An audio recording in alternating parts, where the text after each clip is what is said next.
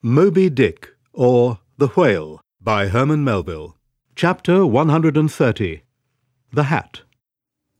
And now that at the proper time and place, after so long and wide a preliminary cruise, Ahab, all other wailing waters swept, seemed to have chased his foe into an ocean fold, to slay him the more securely there.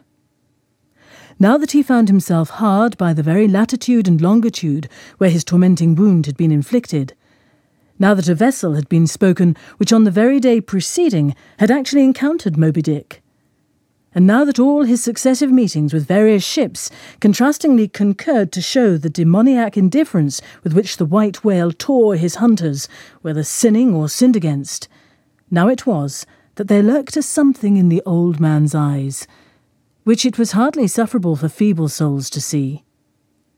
As the unsetting polar star, which through the livelong Arctic six months' night sustains its piercing, steady central gaze, so Ahab's purpose now fixedly gleamed down upon the constant midnight of the gloomy crew.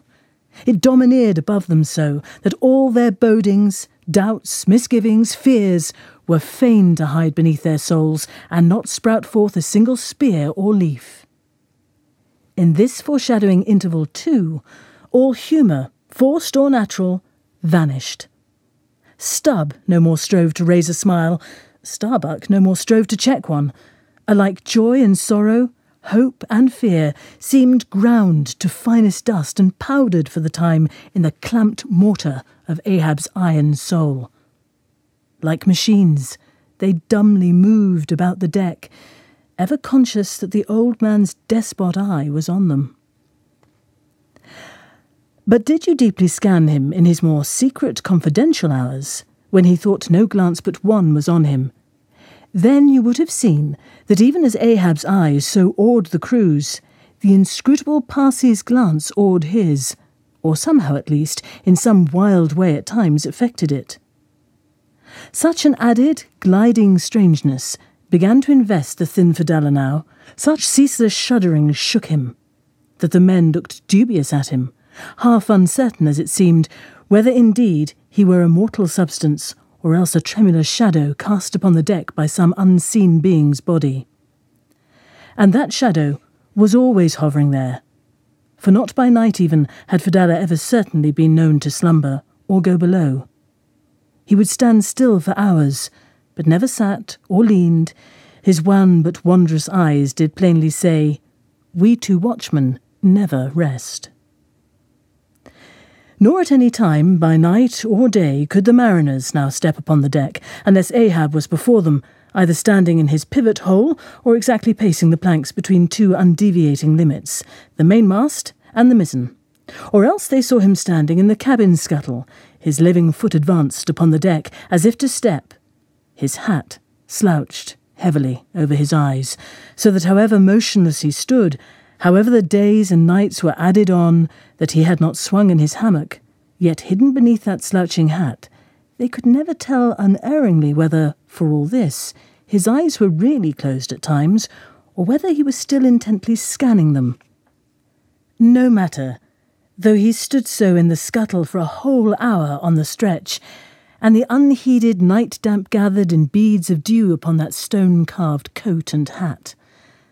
The clothes that the night had wet, the next day's sunshine dried upon him, and so day after day and night after night he went no more beneath the planks. Whatever he wanted from the cabin, that thing he sent for. He ate in the same open air, that is, his two only meals, breakfast and dinner, supper, he never touched, nor reaped his beard, which darkly grew all gnarled as unearthed roots of trees blown over, which still grow idly on that naked base, though perished in the upper verdure. But though his whole life was now become one watch on deck, and though the Parsee's mystic watch was without intermission as his own, yet these two never seemed to speak, one man to the other, unless at long intervals some passing unmomentous matter made it necessary. Though such a potent spell seemed secretly to join the twain, openly, and to the awestruck crew, they seemed pole like asunder. If by day they chanced to speak one word, by night dumb men were both, so far as concerned the slightest verbal interchange. At times, the longest hours, without a single hail, they stood far parted in the starlight. Ahab in his scuttle, the Parsee by the mainmast, but still fixedly gazing upon each other, as if in the Parsee Ahab saw his forthrown shadow, in Ahab the Parsee his abandoned substance. And yet, somehow, did Ahab, in his own proper self, as daily, hourly, and every instant commandingly revealed to his subordinates, Ahab seemed an independent lord, the Parsee but his slave. Still again, both seemed yoked together, and an unseen tyrant driving them, the lean shade siding the solid rib. For be this Parsee what he may, all rib and keel was solid Ahab. At the first faintest glimmering of the dawn, his iron voice was heard from aft Man the mastheads! And all through the day, till after sunset and after twilight, the same voice every hour, at the striking of the helmsman's bell, was heard What do you see? Sharp! Sharp! But when three or four days had slided by, after meeting the children seeking Rachel, and no spout had yet been seen, the monomaniac old man seemed distrustful of his crew's fidelity, at least of nearly all, except the pagan harpooners. He seemed to doubt even whether Stubb and Flask might not willingly overlook the sight he sought. But if these suspicions were really his, he sagaciously refrained from verbally expressing them, however his actions might seem to hint them. I will have the first sight of the whale myself, he said. I, Ahab, must have the doubloon. And with his own hands he rigged a nest of basketed bowlines, and sending a hand aloft with a single sheaved block to secure the mainmast head, he received the two ends of the downward reeved rope, and attaching one to his basket, prepared a pin for the other end, in order to fasten it at the rail. This done, with that end yet in his hand, and standing beside the pin, he looked round upon his crew, sweeping from one to the other, pausing his glance long upon Daggoo, Queequeg, Tashtego, but shunning Fedallah, and then settling his firm relying eye upon the chief mate, said, Take the rope, sir. I give it into thy hands, Starbuck. Then arranging his person in the basket, he gave the word for them to hoist him to his perch, Starbuck being the one who secured the rope at last, and afterwards stood near it. And thus, with one hand clinging round the royal mast, Ahab gazed abroad upon the sea for miles and miles, ahead, astern, this side and that, within the wide expanded circle commanded at so great a height. When in working with his hands at some lofty, almost isolated place in the rigging, which chances to afford no foothold, the sailor at sea is hoisted up to that spot and sustained there by the rope. Under these circumstances, its fastened end on deck is always given in strict charge to some one man who has the special watch of it.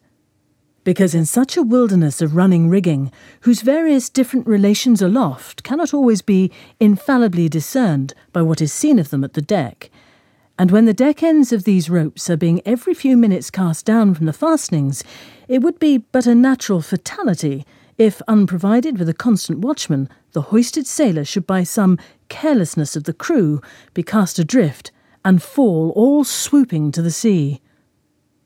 So Ahab's proceedings in this matter were not unusual. The only strange thing about them seemed to be that Starbuck, almost the one only man who had ever ventured to oppose him with anything in the slightest degree approaching to decision, one of those two whose faithfulness on the lookout he had seemed to doubt somewhat, it was strange that this was the very man he should select for his watchman, freely giving his whole life into such an otherwise distrusted person's hands.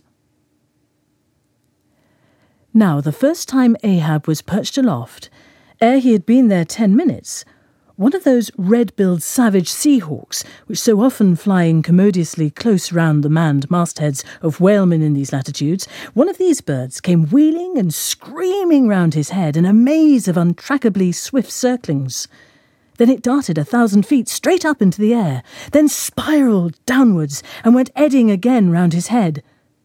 But with his gaze fixed upon the dim and distant horizon, Ahab seemed not to mark this wild bird, nor indeed would anyone else have marked it much, it being no uncommon circumstance, Only now, almost the least heedful eye seemed to see some sort of cunning meaning in almost every sight. Your hat! Your hat, sir! suddenly cried the Sicilian seaman, who, being posted at the mizzen masthead, stood directly behind Ahab, though somewhat lower than his level, and with a deep gulf of air dividing them. But already the sable wing was before the old man's eyes, the long hooked bill at his head. With a scream, the black hawk darted away with his prize. An eagle flew thrice round Tarquin's head, removing his cap to replace it, and thereupon Tanaquil, his wife, declared that Tarquin would be king of Rome, but only by the replacing of the cap was that omen accounted good. Ahab's hat was never restored. The wild hawk flew on and on with it, far in advance of the prow, and at last disappeared. While from the point of that disappearance, a minute black spot was dimly discerned, falling from that vast height into the sea.